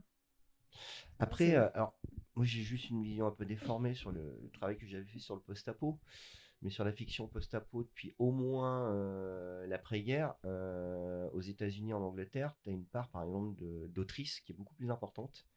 Et par exemple en France, on est euh, le, milieu SF a été extrêmement patriarcal et machiste jusque dans les années 2000. Hein. et par exemple, l'explosion des autrices n'est qu'à partir des années 2000 qu'avant, tu as même certaines autrices qui doivent porter des noms masculins pour se cacher. Il y a, il y a aussi cet impact qui est quand même vachement important. C'est clair qu'en littérature, il y a plein de choses super intéressantes, euh, notamment des autrices euh, afro-américaines euh, en SF, mais c'est pas elles qui sont adaptées au cinéma. Comme là, on est sur le cinéma, on se rend compte qu'on reste complètement dans des schémas très classiques. Non, j'allais dire que non, ce qui, qui, me viendrait en tête peut-être de SF avec des personnages féminins marquants, ce serait les films de Cronenberg. Là, pour le coup, c'est pas forcément l'héroïne, mais, euh, mais c'est des personnages dont on, enfin, qui marqueront, on va dire, ces films-là. C'est vrai que c'est ce qui me viendrait là tout de suite. Et euh, en plus, on, pourrait jouer avec le truc en disant voilà, du coup, c'est canadien.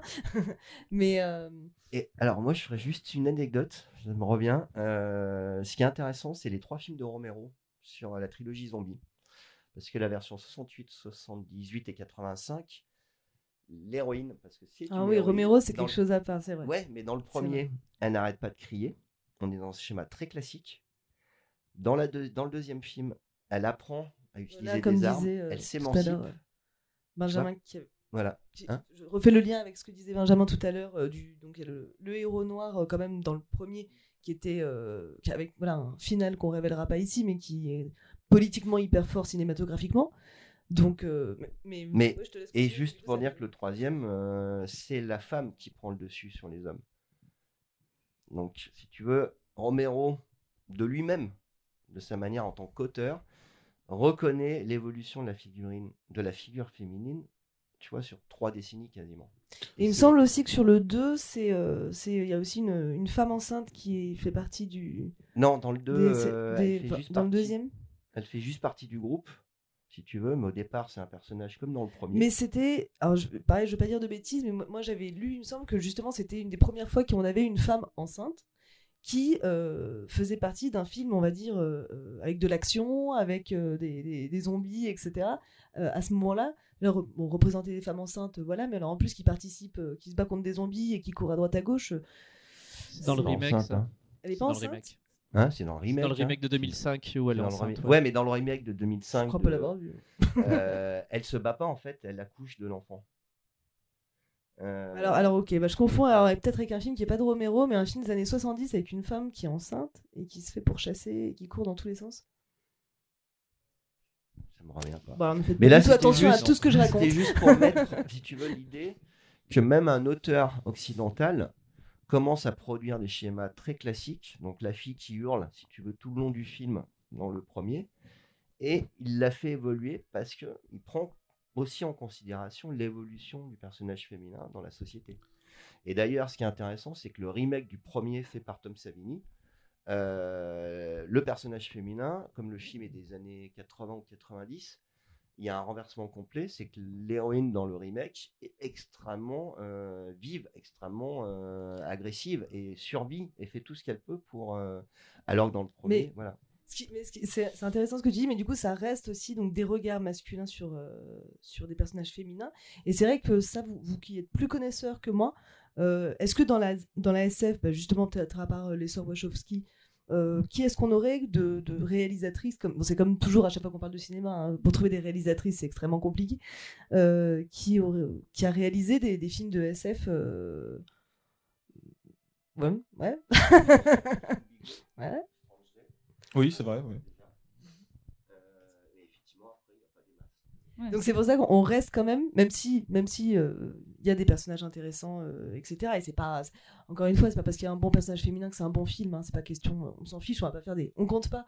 Mais, euh, c'est la question aussi que le regard quand même de, la science-fiction reste un regard qui est toujours un petit peu le même. On pourrait dire ça, hein, bien sûr, pour le western, pour moins pour le film d'horreur peut-être, mais pour beaucoup de cinéma de genre. Euh, mais c'est vrai que voilà, encore une fois, c'est vrai que c'est marrant parce que je rejoins ce que disait ce qu'on disait tout à l'heure, qu'on trouve pas de, ce que tu disais, qu'on trouve pas de, euh, on, a, on, a, du mal en fait à se dépatouiller avec ce sujet, à trouver est-ce qu'il y a vraiment de la radicalité qu'elle soit politique, est-ce qu'il y a, est-ce que c'est pas toujours un petit peu euh, voilà les, les mêmes euh, les mêmes visions dans des mêmes sociétés, est-ce que c'est assez intéressant oui, finalement qu'on essaye de se dépatouiller là-dedans. Euh?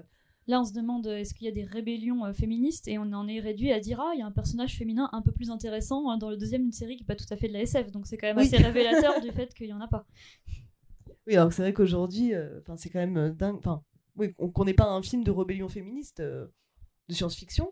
Enfin, il doit y en avoir, Ouais, mais peut-être qu'on après, connaît euh, pas nous, ce- nous aujourd'hui. En tout Je cas, pense, pas, euh, pas grand public. Je pense qu'on peut là aussi, euh, comment dire, minorer en fait le problème, c'est que si tu en- tapes dans le manga, dans l'anime japonaise, des héroïnes, t'en as. euh, Euh, mais tu vois, là, à ce moment-là, on va, à ce moment, on change de. de- on, on change, on change de thème. Mais euh, tu vois, le, le- là encore, on a des approches qui sont pas. Mais c'est lié à des problèmes économiques qu'on a évoqués. C'est le la science-fiction est un genre cher, donc euh, qui, euh, qui est donc peut-être plus risqué pour les studios et qui euh, ils veulent être sûrs, ils vont mettre le paquet pour que ça marche et donc ils vont faire la formule qui a toujours marché et ils pensent que pour eux, enfin c'est plus sûr. C'est comme le, le problème qu'il y a dans le jeu vidéo. Dans leur esprit, c'est plus sûr de rester sur des trucs classiques de personnages masculins. On va pas mettre en scène une révolution féministe dans un nouveau euh, gros blockbuster de SF. C'est vrai que c'est souvent les Spielberg, les Cameron, en fait, les plus gros, ceux qui font les films de science-fiction dont on parle. Encore une fois, évidemment, il y, en- a quand même euh, des films de science-fiction indépendants, mais comme tu disais, ça va, être un truc qui va se passer entre les quatre murs d'une maison où on mange euh, des, des pilules, par exemple. il y aura pas des gros vaisseaux, etc. C'est vrai que, que quand ça demande des moyens, finalement, ça va toujours être un peu les mêmes réalisateurs qu'on retrouve, euh, qui, qui, même si, voilà, même si ça peut être euh, des. Par exemple, votre avis sur quand même un personnage féminin qu'on n'a pas évoqué et qui est en rébellion, c'est euh, Furiosa. Ouais, c'est ce que j'ai en tête depuis tout à l'heure. Voilà, bah vas-y. Bah non, mais parce qu'en fait, ça, ça recoupe avec plein de trucs que vous dites depuis tout à l'heure, donc je, je pense qu'à ça depuis tout à l'heure, mais euh, en fait, c'est le même cas, c'est-à-dire que c'est c'est ce que tu as dit sur Romero, alors du coup sur plus long terme, mais en fait, euh, George Miller, quand il revient sur Mad Max avec Fury Road, euh, bon, il, a, il y avait la figure de Max qui est vraiment la figure un peu classique du loup solitaire, euh, qui essaye de survivre dans un monde de chacun pour soi, mais comme il a, il a quand même des espèces de valeurs qui peut pas s'empêcher de- d'aider un peu les gens quand même et tout, machin, un peu taciturne et tout, et quand il revient avec Fury Road, il revient avec, alors là pour le coup, une rébellion, rébellion qu'en plus on pourrait dire, j'imagine féministe, puisque non seulement elle concerne spécifiquement des femmes, euh, dans ce truc-là et, parce qu'elles sont femmes. C'est-à-dire qu'en fait, si elles essaient de se barrer, c'est parce qu'elles sont utilisées comme pondeuses et tout par le méchant et tout.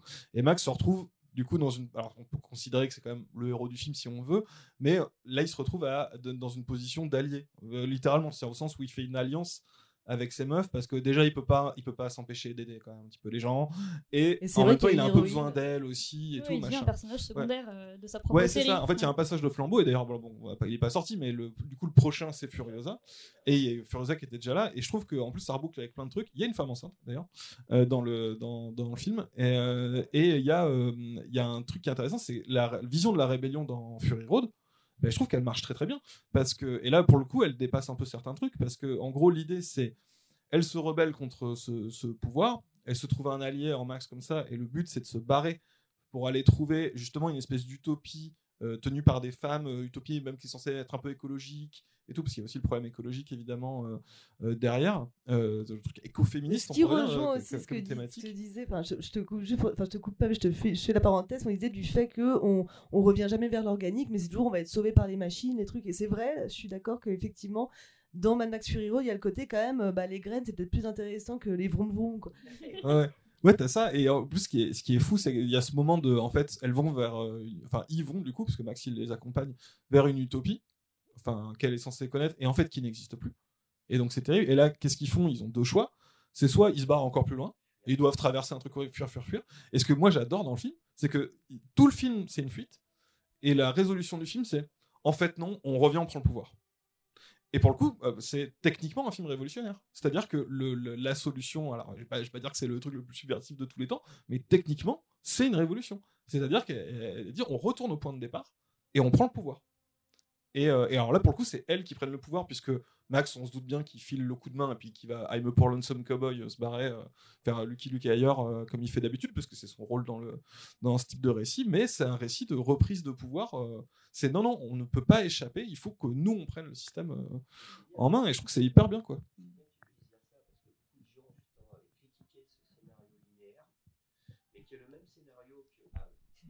Le même scénario que le en fait le 2 qui est une fuite linéaire c'est-à-dire, on ne peut pas rester, on ira toujours chercher dans l'horizon quelque chose qui pourra nous permettre de euh, remonter une société. Et là, effectivement, moi, pour moi, c'est pas révolutionnaire, mais c'est radical. C'est le fait de dire non, ça sert à rien de continuer là. Revenons et prenons le pouvoir. Et franchement, c'est un, point vraiment important. Et du coup, le fait que ça soit aussi axé beaucoup autour des personnages féminins. Euh, c'est vrai que c'est un bon exemple, effectivement, de, de films avec euh, de la rébellion et, qui soit moins cliché, qui effectivement va être moins. Euh, et justement, c'est ce qui est intéressant euh, dans, les, dans les Mad Max en général, justement, la, place des machines.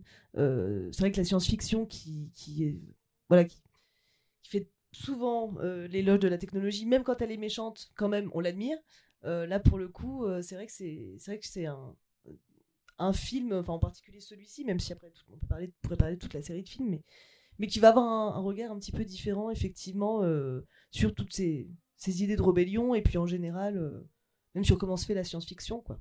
Les décors utilisés, les personnages, euh, effectivement, c'est encore un univers où, voilà, on est moins dans, peut-être, parce que quand on imagine science-fiction, on imagine que c'est lisse, que c'est, voilà, les, vaisseaux, les, Et je pense à un truc qui est ce que vous disiez sur, par exemple, trouver des réalisatrices qui ont fait des films de SF et tout, et en fait, on se retrouve avec le truc de, bah ouais, mais en fait, il y a peu de réalisatrices en position de gérer ce type de projet quand on parle de SF à gros moyens ou trucs comme ça, parce qu'évidemment, il y a des choses à plus petit budget, mais j'ai l'impression que c'est des choses qui vont mécaniquement changer, aussi juste parce que bah, pour l'instant, les gens en position, c'est euh, George Miller ou Spielberg ou des gens comme ça, et on est content que George Miller, il, il justement, il ait eu une façon de traiter la chose comme ça, donc euh, tant mieux, tant mieux pour lui, mais bon, ok, ouais, c'est encore un, un, mec et tout, et je pense qu'il va y avoir de plus en plus euh, bah, de meufs en place qui vont pouvoir faire ce genre de choses et ça va un peu mécaniquement euh, changer. Alors je veux pas dire de bêtises, mais il me semble que par exemple Barbarella, qui, euh, qui pourrait être. Je sais que ça a fait un peu débat Barbarella parce qu'il y a le côté. C'est une icône un peu féministe aussi. Et tout, est euh, un gros connard. Ouais, voilà. Et en fait, mais il y, a un, il y a une contradiction avec le fait que, ouais, mais en même temps, c'est un truc un peu où elle est sexualisée à mort et tout machin. Et bon, il y a un truc. Mais elle est euh, un peu actrice de sa sexualisation. Voilà, il y a toute cette tension-là. Sur, sur, ce film-là, non, c'est vraiment un pur connard. Hein. Ah oui, c'est lui. Oui, mais on peut, le, on peut en tant que spectatrice se réapproprier le, truc. Enfin, il n'est pas si désagréable que ça à regarder. Enfin, il n'y a rien qui vraiment qui est épidermiquement euh, choquant, je trouve. Mais Non, mais bon, en tout cas, c'est c'est son état d'esprit, le, le, fait qu'il est. Oui, oui, Roger, Vadim, qui était ah. marié à Jane Fonda. Et donc, en fait, le film, il y a toute une histoire comme quoi elle voulait pas le faire au départ. C'est lui qui l'a poussé à le faire. Parce que c'était trop cool de pouvoir sexualiser, etc. etc., Là où je voulais, je voulais, en venir, mais je demanderais aux gens de vérifier quand même que je dise pas de bêtises, mais il y a un nouveau Barbarella en, en, en, production et il me semble que c'est des meufs. C'est-à-dire, il me semble que. alors, j'ai un tout petit doute, je ne sais pas si c'est une réalisatrice, mais je sais que le projet est plus ou moins l'initiative de. J'ai oublié le nom de cette meuf qui est dans euh, la série Euphoria. Euh, qui devrait jouer euh, du coup remplacer James Fonda. Elle a dit d'ailleurs qu'elle voulait le faire avec James Fonda et tout machin. Et moi de tout ce que j'ai entendu, c'est que à l'initiative. Alors c'est peut-être un peu de la com, hein, mais c'est que à l'initiative de meuf. Donc on va voir ce que ça va donner. Du coup, est-ce que ça va être une réappropriation comme ça bah, justement, je voulais vous poser une, question pour rebondir par rapport à ce que tu dis, le fait qu'il y a des, euh, beaucoup plus de réalisatrices qui vont rentrer. Bon, maintenant, euh, vous avez vu Marvel. Marvel a récupéré pas mal de réalisatrices. Au final, les films, c'est des catastrophes. Disons qu'il y a un peu de prophétie autoréalisatrice, mais ils font pas de com sur les, les, films qui sont réalisés par des femmes. Enfin, moi, la question, c'est juste que mon sentiment, c'est que Marvel capte des réalisatrices parce que c'est le, moment, c'est le goût, c'est euh, l'hype. Et en fait, leur donne aucun moyen de vraiment être créative. Et elle se retrouve à faire des trucs épouvantables. Euh, Mais même pas, hein. moi j'ai trouvé pas ça pas si mal, hein, The, Ah Marvels. Ouais, ouais. J'ai trouvé qu'il y avait pas mal de trucs intéressants, c'est juste que Marvel a auto-sabré le film. Alors je sais pas, est-ce que c'est du pinkwashing de mettre des femmes euh, à la barre et puis après, pourquoi est-ce qu'ils sabrent leur travail euh, euh, c'est, c'est mystérieux, hein, comme je crois que c'est des calculs un peu, euh, un peu politiques au sein de Disney aussi. Après, là, tu parles du dernier. Oui. Parce que je parlais aussi, a Les Éternels, non? Oui, ça c'est plus compliqué ça. Chloé Zhao, euh, euh, Chloé Zhao, ouais. qui est une réalisatrice même plutôt de cinéma d'auteur. Bah oui, puisqu'elle a Donc, eu. elle fait Nomadland, euh. Elle a eu, voilà, elle Mm. a- Et c'est ça, si tu veux, c'est le fait que Hollywood capte des réalisatrices qui ont du talent, te leur font faire des films qui, au final, euh, sont pas très pertinents. Et voilà, je trouve que c'est un côté. Oui, un du coup, ce qui fait euh, qu'on pourrait être un peu plus escroquerie. pessimiste euh, que toi sur est-ce que vraiment il y a une vague de, de femmes réalisatrices qui vont arriver là parce que les vieux vont mourir et qu'il va y avoir de la place? Euh, pas sûr, peut-être qu'on n'en est pas encore là. Après, moi, je les ai pas trop vus, j'ai pas vu les Éternels et des trucs comme ça euh, et tout. Mais même en vrai, euh, si on parle d'un point de vue production, moi, ça me rendrait pas spécialement pessimiste dans le sens où, euh, bah, en vrai, elles, ont, elles peuvent faire des Marvel de merde. euh, toute façon, le- les mecs aussi font des Marvel de merde. C'est pas, pas, pas trop, euh, pas trop la question. Et au, pire, ça leur fera un tremplin.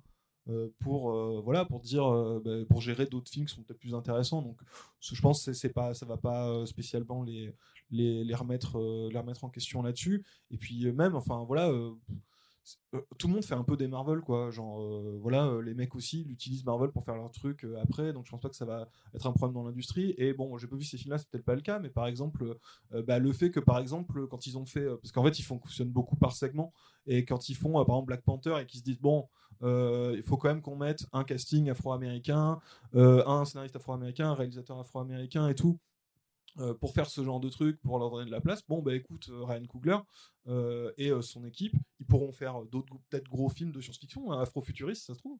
Et en plus, tu vois, je prends cet exemple-là parce que bon, bah, c'est pas des films euh, de ouf, quoi.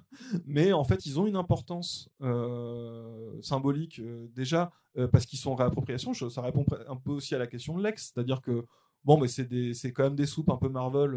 c'est pas les pires, mais c'est ça reste quand même des trucs un peu calibrés comme ça. Mais par exemple, le symbole du Wakanda.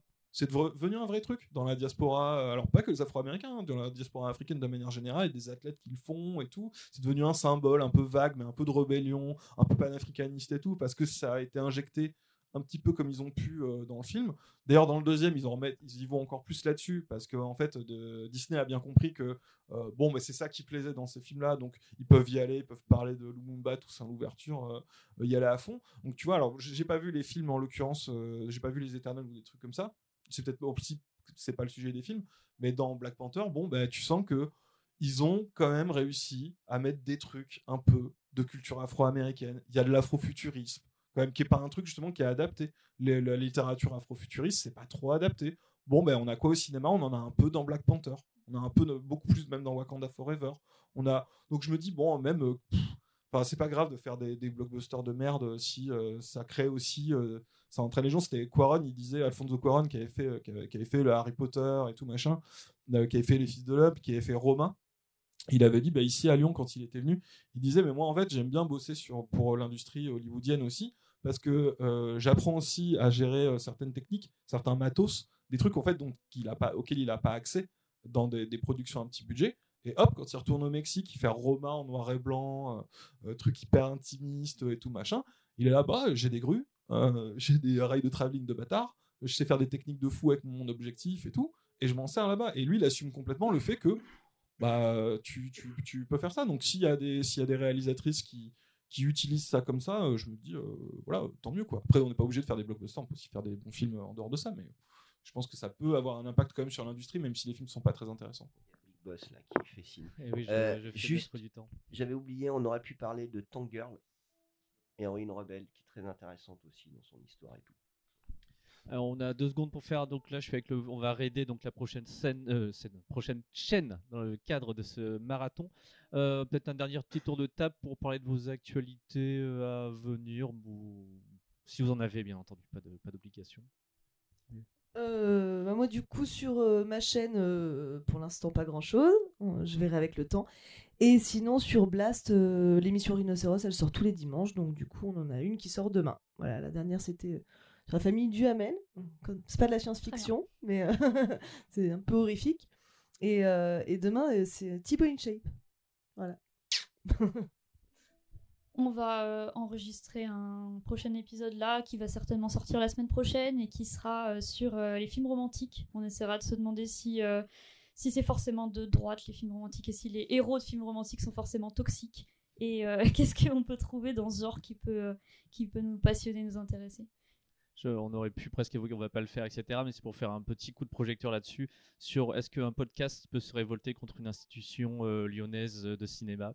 Puisque si tu veux dire un petit mot là-dessus, ça peut être intéressant. Parce oui, on, a, on a, fait une, une lettre ouverte là pour demander à l'Institut Lumière de retirer le prix Lumière à, à Gérard Depardieu parce qu'en plus c'est un prix qui est honorifique et qui est donné plus à l'homme qu'à l'artiste pour le coup. C'est pas un prix qui récompense un film et c'est pas un prix qui est donné par un jury qu'on réfléchit. C'est vraiment un prix pour honorer une personne. Donc euh, bon voilà pour l'instant. Si vous avez envie de signer cette lettre ouverte, il est, encore temps. Vous pouvez nous contacter euh, sur Twitter, une invention sans avenir. Et ben, euh, ben tous les mois l'UMA aussi. on est moins, on produit moins Rhinocéros, mais tous les deuxièmes dimanches du mois, y a le prochain, ce sera sur la Saint-Valentin. Euh, sur la chaîne, on a sorti une vidéo sur l'espoir et euh, d'appartenir à un jeu vidéo qui s'appelle Darkest Dungeon, euh, là, il n'y a pas longtemps.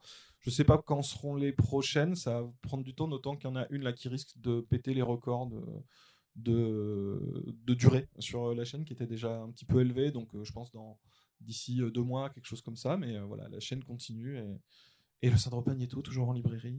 voilà. Bah, merci beaucoup, merci Raphaël aussi d'avoir euh, bravé la maladie pour être là avec nous euh, et nous. Merci euh, beaucoup. Merci tout le monde. Merci. cette modération. Bah, bonne bonne après-midi à tous. Je vous envoie bonne sur continuation la, sur la chaîne de Nobody Game Design. De ce pas, j'appuie sur le bouton magique